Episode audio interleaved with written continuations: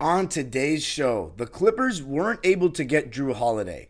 But in this episode, I'm going to give you three reasons why it wasn't the worst thing in the world on today's Locked On Clippers. You are Locked On Clippers, your daily Los Angeles Clippers podcast, part of the Locked On Podcast Network. Your team every day.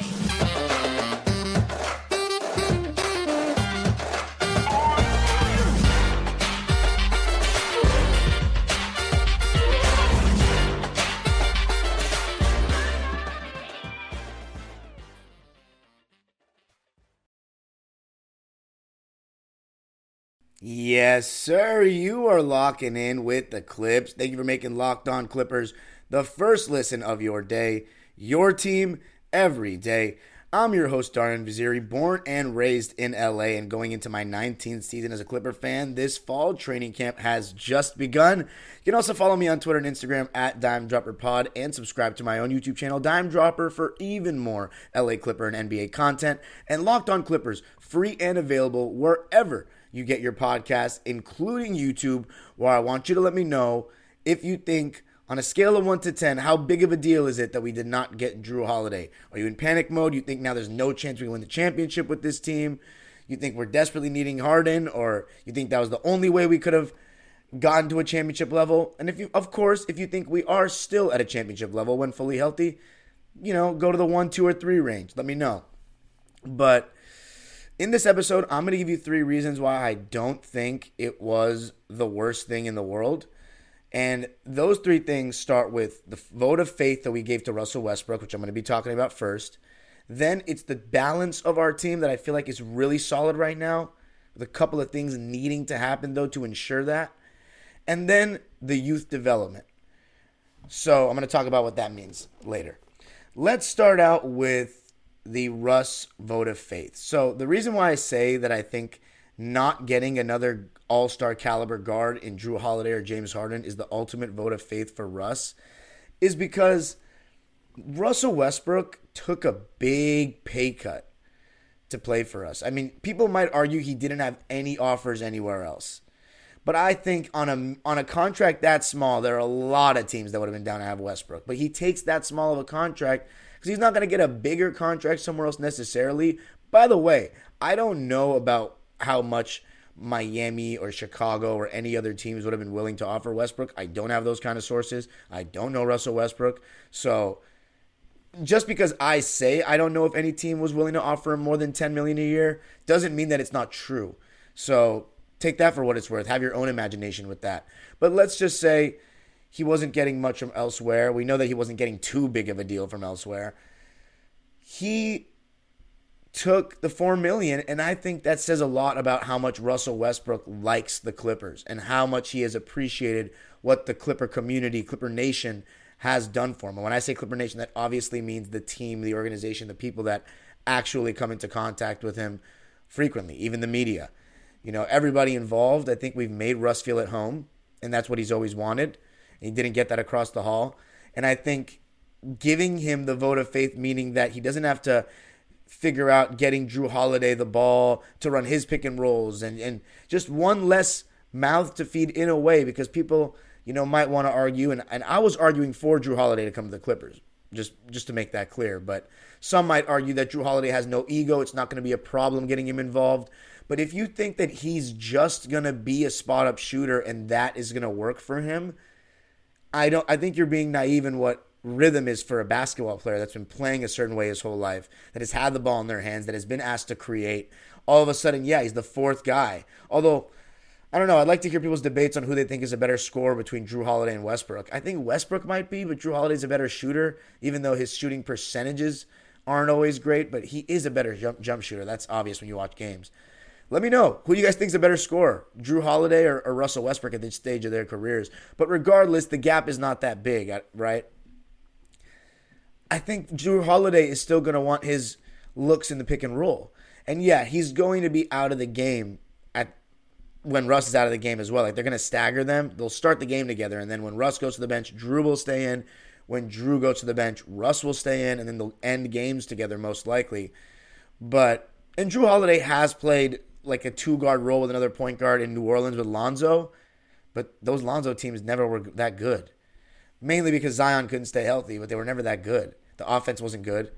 And then he was next to Rondo in the playoffs. That was an amazing fit. But Rondo in the playoffs, he goes to another galaxy. Uh, and they also had Anthony Davis. But that can be done. We have Kawhi Leonard and Paul George. So that is the best example. Is 2018 playoffs, Jrue Holiday was kind of playing at the two, and it worked out pretty well. But the thing about Westbrook is you got to let him go. He has a lot more scoring capability than Rondo. Rondo's more of a table setting point guard, whereas Westbrook has been a table setting point guard for us. But in the in the prime of his career, he's a point guard that gets assists by creating scoring opportunities for himself. And this is a guy who's won the scoring title, I believe, twice 2017 and 2015. One of the only point guards to win scoring titles. Now, he's not that player anymore, but he still has that downhill burst. He still wants to push the pace. And I think now he doesn't need to worry about getting another ball handler, perimeter ball handler, a guy who's played point guard touches. That's mainly what I'm saying is less touches for him means more touches for for Russ. Maybe more touches from Kawhi and Paul George coming from Russ. I think not bringing in a fourth star lets Westbrook be that third guy, and I think that's the role he wants to be. I think he feels like he's the perfect third guy for Paul George and Kawhi. And here's the thing this is where Clipper fans and media and just basketball fans in general are going to have a disagreement. Some think Westbrook is good enough to be that third guy on a championship team, some think he's not. Personally, I think he is. The, the the concern I've always had is I don't always trust Westbrook closing games. Is that to say that I always trust Paul George closing games? Absolutely not. But I trust Paul George a little more because of his shot making ability. And the ball, I always say, tends to find non shooters at the end of games. That's not to say, though, that Russell Westbrook hasn't hit his fair share of big shots. He's hit a couple of big shots for us in the regular season, of course. And he still has his clutch moments. But it's all about, you know, how big of the mistakes you make are. Like I always say, four turnovers in the stat sheet is not just the same as another guy's four turnovers. The timeliness of your turnovers, whether they're live ball turnovers, these things matter. Turnovers at the end of games when the pressure's high, those things matter. And Russell Westbrook and Paul George both have a tendency to make very reckless decisions with the ball late in games. Now, the thing that makes me confident that Russ can be a third option on a healthy Clipper team to win the championship is that even when Ty Lue pulled him out of games to close, he was still on his feet clapping on his teammates. If he can continue to do that in games that he might not be having it, because those games will come, then that's the absolute best thing you can say about any teammate is they understand what's needed to win, even if it means a personal sacrifice for them. And I think Russell Westbrook showing that after being the man his whole career would just show how much he's grown and how much he really wants to win. So I think this is a very solid move in the sense that, okay, when I say solid move, we, we probably tried to get him and just didn't and couldn't, weren't willing to give up certain things. Obviously, two first round picks. But I really think the pro out of it is that Russ has been given all the confidence in the world. The one thing I'm worried about is I don't want him to get too confident. Really try to show everybody he's still him, kind of like how John Wall was doing last year, and trying to go average 20, 10, and 10. But I don't think he's going to do that. I really think he understands where he's at at this point of his career. And I think he saw how fun it could be last year, although in the playoffs he was going off. So we'll see how it goes. As long as Russ realizes he's still the third best player on this team, maybe the fourth best scorer because Norman Powell, he scores and he's very efficient doing it. He's Russell Westbrook is still gonna have the ball in his hands a lot. He's still going to table set. I like when he just came up and moved the ball and then went to the dunker spot or was a screener, finding ways to try to be effective off the ball, but still the offense is running through Kawhi, through Paul George. That's what I love that he bought into. It's not the offense is not run through Westbrook anymore but he is the controller of it. Whereas with the Lakers, LeBron is always going to be the partial controller of it, no matter how much he sacrifices. He's just one of the best on ball decision makers to ever play the game. So it's just an uncomfortable fit for us. No matter who you put around them. Yeah, it would have been better if they had more shooters, but it's still not seamless. It's not seamless, but with the Clippers, it really is a seamless fit. And coming up, I'm going to be talking about why I think it's the seamless fit, why I think we found the perfect balance by not adding another guard. Going to be talking about that coming up. I got to tell you a little something about Ibotta.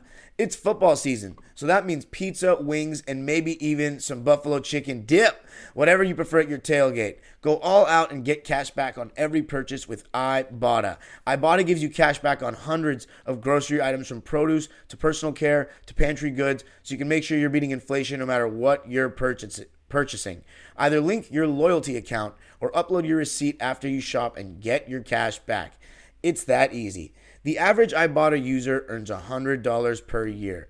That could cover the cost of an entire shopping trip. Or you could use your cash back to buy that flight you've been eyeing, that game you're dying to go to, or the fancy dinner you've been craving. Download the Ibotta app now and use code LOCKED to start earning real cash back. Just go to the App Store or Google Play Store and download the free Ibotta app and use code LOCKED. That's I B O T T A in the Google Play or App Store and use code LOCKED. All right. So, not getting Jrue Holiday is not just big for the Russ vote of confidence for me, but I think the team as is right now has a really solid balance. We've talked about the hole at power forward I think that could be mitigated by Paul George and Kawhi playing up more. And that's something I've been talking about recently on this show. Now, I've heard very mixed things about Kawhi being willing to start at the power forward, even though Kawhi himself on Media Day said that I don't even know what position I've been playing the last couple of seasons. It's a positionless league, the three, the four. So that encourages me to think that Kawhi Leonard is okay starting at the four because he's already used at that second biggest guy on the court spot a lot throughout a game. But I get it. The label of power forward, maybe more banging down low to begin games. That may be what he, or to begin halves, I should say, would worry him. I, I really don't know because I think that he usually guards guys that are lesser threats offensively to preserve himself for the offensive end, which is what the coaching staff asks of him.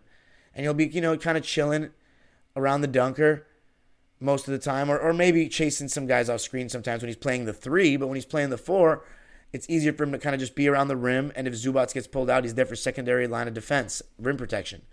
So I like him in that role. I've already stated why I like him in that role, and it seems like a lot of people are agreeing with me. Also, it, it lets Terance Mann potentially start.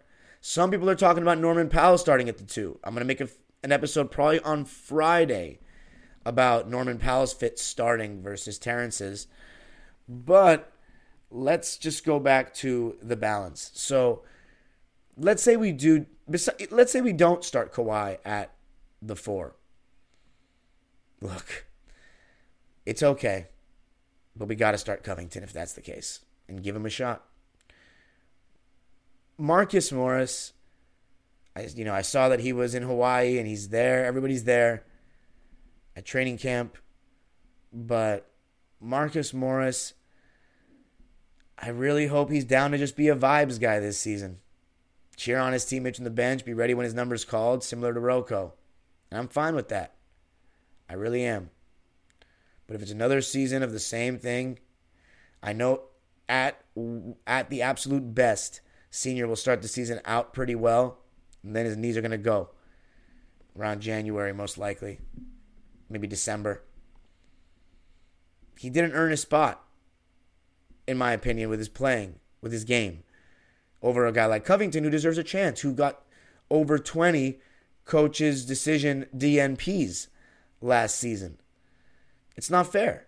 He's shown that he can be a much better player on the defensive end. His three ball's not as good, but it really isn't that much worse if you look at the numbers. I just think he didn't have the volume and senior, you know, when seniors playing at his, I wouldn't, I wouldn't even say at his best, but when seniors actually playing like the role player we know he can be, his three point percentage is really solid. It's always above like 36. But now his knees have just kind of gone. He's had a lot of wear and tear. He doesn't get the same lift on his jump shot throughout the season.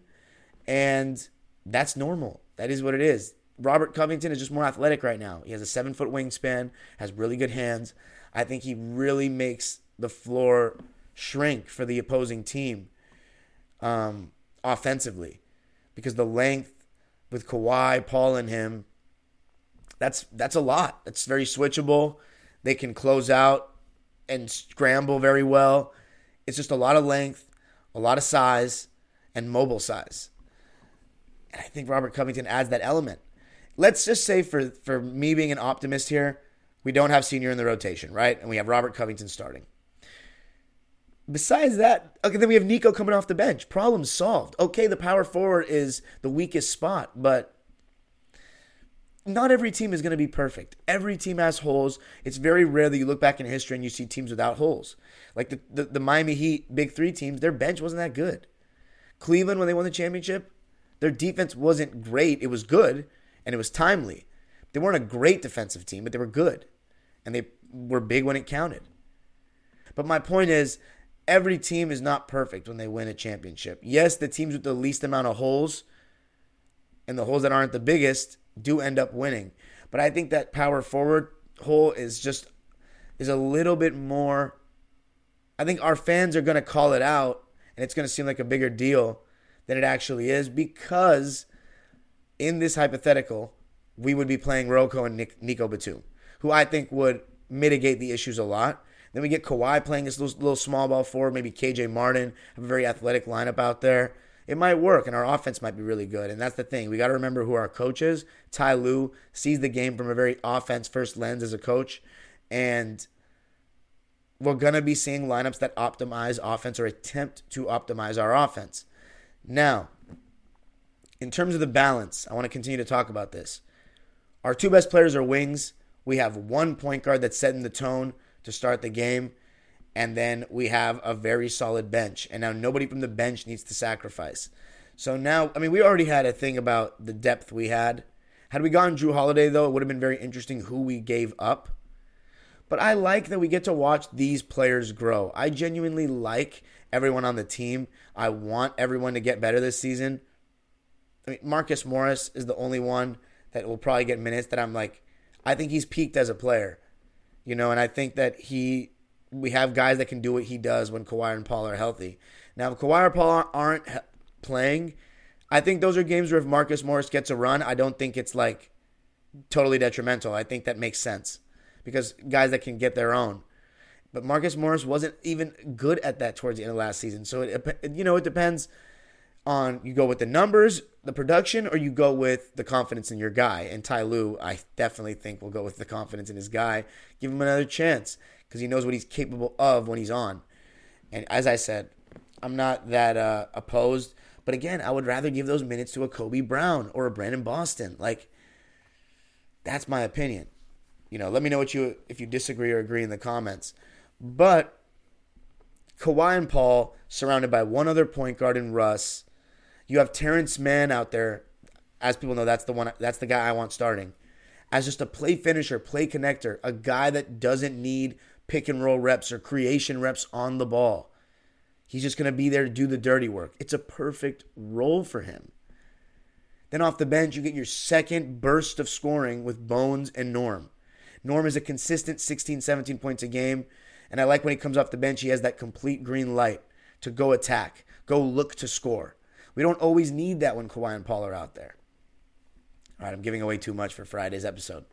But you got the play connectors off the bench like KJ Martin, Nico Batum. What I mean by that is they're not guys that are going to be asked to create their own shot, not guys that have the capabilities really to create their own shot at the NBA level. They're going to be guys that feed off what what's created for them and they're athletic and do other things to contribute. In KJ's case, he's a vertical threat. You know, he can set screens at his position and he can go up high for rebounds. Nico Batum, solid cutter, great length in the defensive end, capable of guarding multiple positions, communicator, you know, great in terms of catching the ball and sometimes not even bringing his shot down, getting that release off very quickly. That's tough to guard and tough to close out on for NBA players because he he minimizes that release time or time before from when he catches the ball to gets the shot off by like a 0.5, 0.8 seconds. And at the NBA level, that's a lot with, with the athleticism and length that you're playing against. That's just that's just a little thing, but I can go on about Nico. You know, he's a good passer, all these different things. Doesn't dribble too much, so he's a great connector. And then we have Mason Plumlee off the bench. I think the balance is really solid right now. And we honestly have still a little bit of too much depth because Amir Coffey doesn't get minutes. And I really think with consistent minutes, there's still a good NBA player there, as we saw in 2022. Brandon Boston, I really want to get into his development, let him actually get shots up, consistent reps to show what he can do out there. Really adds to our athleticism. Uh, he has that creation that we want him to improve his efficiency with, but that's only going to come with reps and confidence.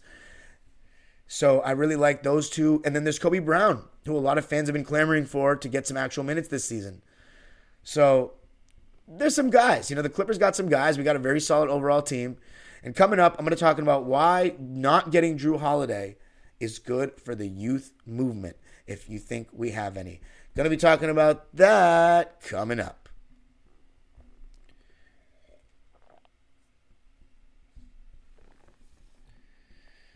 All right.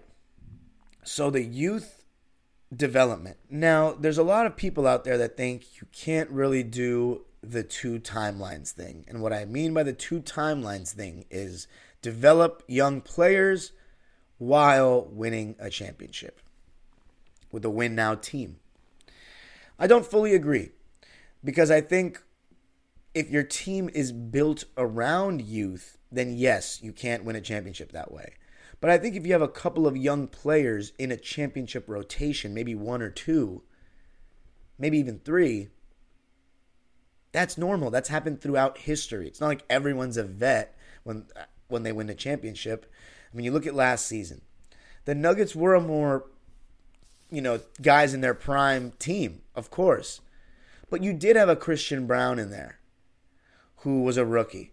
Bruce Brown, I mean, he's on the older side, right? Let's let me check how old Bruce Brown is. But he is a guy who I feel like he hasn't been around for that long, maybe seven or eight years. Yeah, he's 27 years old. Let's see how old Terance Mann is. I think Terance Mann is 26. Yeah, he's 26, Terance Mann. So one year difference. He might Terance Mann. Let's see what when when his birthday is. He might be 27 by the time the playoffs roll around. Yeah, he's going to be turning it's October 8th. Oh, his birthday's in two weeks, two weeks from Wednesday. So he's going to be turning 27. So similar age as Bruce Brown. We think of Terance Mann shouldn't really be considered a young player anymore. He's approaching his prime soon. So you have KJ Martin. He's kind of on the younger side. I don't know how many minutes KJ Martin will really get in the playoffs if we shrink the rotation a bit, but who knows? You know, he could be our Christian Braun. We also have Bones Hyland, So there is some youth there, but on the other side of it, as our starters are concerned, we have and Bones is also a guy that would get limited minutes in the playoffs, I, I believe, unless he really takes strides defensively. But Kawhi, Paul George, and Westbrook are all 32 and over. Nico Batum is on the older side. Robert Covington, even if he's starting, is on the older side. Zoo is on the younger side. Mason Plumlee's definitely on the older side. So we have a lot of experience, a lot of older guys as well. Norman's in his prime, he's 30. So I think it's a, a decent mix. As far as the youth development is concerned, I think not getting Jrue Holiday is big for Bones Hyland, unless Bones Hyland would have been involved in the trade. Now, if, if Norman Powell had left, I think Ty Lue, knowing how much he likes small ball, he would have still, even with the staggering of Westbrook and Holiday, would have still played Bones Hyland because he's not afraid to go with two, sometimes three guards. And Bones Hyland can play off the ball in terms of a catch and shoot role but I really like him trying to get the reps to become a better pick and roll creator, kind of like how Lou Williams and Jamal Crawford ended up becoming. And that's the kind of mold I think Bones Hyland can follow into in his NBA career. And I think he might just be a six man, like a great six man his whole career. But right now, he's not a great six man. He's not good enough for that. But I want to see him develop into that. And I think not having Jrue Holiday and Russell, Russell Westbrook or James Harden, Russell Westbrook staggering I think it lets Bones Hyland be that guy off the bench when Westbrook's out to get those on ball reps, to be an important part of the offense. He's going to have his games where he's ice cold, but he's also going to have his games where he's scorching hot and he's going to get the crowd going. He's an exciting player. He's a player that you know, has that street ball feel, that herky jerky, cross you up, step back three, and he plays with this enthusiasm that I think is is really fun to watch for fans. And I think he's going to have moments where he really energizes the crowd. And I think people are sleeping on momentum. I know that the concerns are there defensively, but if you really, we played Reggie Jackson for 32 games as our starting point guard last season. Like, Bones Hyland had moments in the playoffs where he had we got steals, and I'm not saying that means he's a great defender. I'm very adamant that just because you get steals or you're in the passing lanes doesn't mean you're a good defender. But it's better than what we heard from him. We were hearing that he's terrible. He doesn't play any lick of defense. He's not even he's not even better than Reggie Jackson on that end. That wasn't true. Uh, he was actually trying a decent amount in the playoffs, fighting over screens, and they tried to target him, and sometimes they got they were successful. But we made runs with Bones, and he had a couple of nice defensive plays with active hands and using his long arms to get some steals, and that's something. That's something that leads to defense leading to offense. So I think Bones can really develop. A lot of it is him getting stronger. Apparently, he put on like 10 pounds. That's great to hear. Let's see how it translates defensively in the season. But I really think that not bringing in Jrue Holiday really helps Bones. Also, I still don't know who we would have given up, but the fact that Boston, uh, Brandon Boston, is still on this team is I'm very happy about. The thing is, he may not play. He might only play a couple of games. You know, when dudes are rested or yeah, like we're load managing Kawhi on a back to back or something like that, or guys are actually injured, which is you know, it's going to happen throughout the season. You're never going to have a season with no injuries. I hope Brandon Boston gets those reps. And when I say youth development, I don't think Brandon Boston will be in our rotation this year uh, consistently. And in the playoffs, I think when we got KJ Martin and didn't give up Nico Batum, Robert Covington, or Marcus Morris, that ensured that Brandon was still going to be third string. But I think just keeping him on the roster and getting him those reps and him being around a championship culture, he will be if he doesn't grow frustrated, he could be part of the Intuit Dome plans. And eventually, we got to let him get into our bench rotation and eventually see what he can do. And when I say eventually, I mean like next season. Unless he really outplays guys this season where we're like, he, we have to get him in there. That would be cool too. But I really think not getting Jrue Holiday, one, gives Russ the vote of faith that you're our guy, you're our floor general, you're our third option. You don't have to worry about another guy that you want to, you know, make sure gets his reps and gets his looks and – feels comfortable and doesn't have to sacrifice too much. I think now he just no one needs to sacrifice really. I mean Russ to a to, to a degree, yeah, in terms of the scoring, but th- he should know who he is right now, and I think he does. And I think that's a guy that's averaging less than 20 points a game, and that's okay. He's still going to get a good amount of assists and some rebounds, and more importantly, be a part of us winning. That's the most important thing, and that comes from defending consistently as well, more than anything for me with Russ with a perfect balance. I think we don't have too much in one place. I think we have players everywhere. I, I really think we do. Whether you think those role players are good enough, that's up to uh, the the fan. I really think it's about Ty Lue playing the right guys. You know, taking Morris out of the rotation, maybe playing Covington here and there, maybe Kawhi at the four, a lot of Terance Mann, more Zubac in crunch time, those kind of things. And that's when that's when Zoo's having a good game, and we really lack rim protection and rebounding because there've been those kind of games. And last but not least, the youth development, letting Bones Hyland get more reps, having Brandon Boston closer to getting in the rotation, letting Zubac. That's another thing. They were talking about Zubac, and I'm going to talk about that on the Thursday episode. Getting more touches in the post. I've been saying that for years. We need to empower Zoo by making him feel like a guy that's going to get looks, isolation, low block four or five times a game because he's efficient when he gets it there. He has a great right hand jump hook. If you bring Jrue Holiday there, how many times do you think they're going to run Zoo post ups? Very few. Even on switches, we don't look his way outside of Russ consistently. But I'm really happy that that is also something. When I talk perfect balance, I should have mentioned more about that. If it's a Zubac get, if it's his Zubac getting some touches in the low post, getting some more reps, feeling like he's a guy that we're looking to get at least 10 points a game. And we have a solid big man with touch. We lacked that with DeAndre Jordan. We wanted this. So, anyway, that's all I got for this one, Clipper Nation. Let me know what you think of all the things I said. Uh, do I have too much confidence in Russell Westbrook? Who do you think's a better scorer between Russ and Jrue Holiday at this stage? What do you think about the things I said about Bones Hyland? You let me know everything in the comments.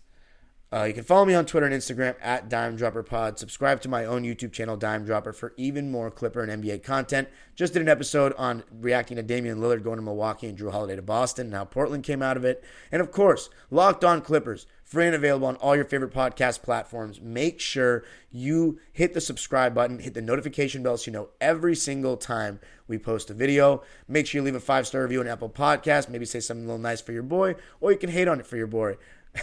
it, it's a, tell us whatever you want. Actually, don't hate. Don't be a hater, man. I love this team. Sometimes I'm harsh. It is what it is. But I'm still excited in its own way for more Clipper basketball and more than anything to interact with you guys. Try my best to read the comments. So make sure you guys comment and give me your thoughts.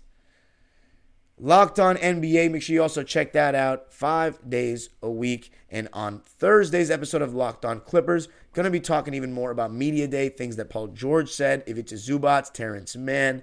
And then Friday, we'll get into Norman Powell versus Terance Mann for that starting two guard spot if we play Kawhi at the four. The age old proverb continues Go Clippers.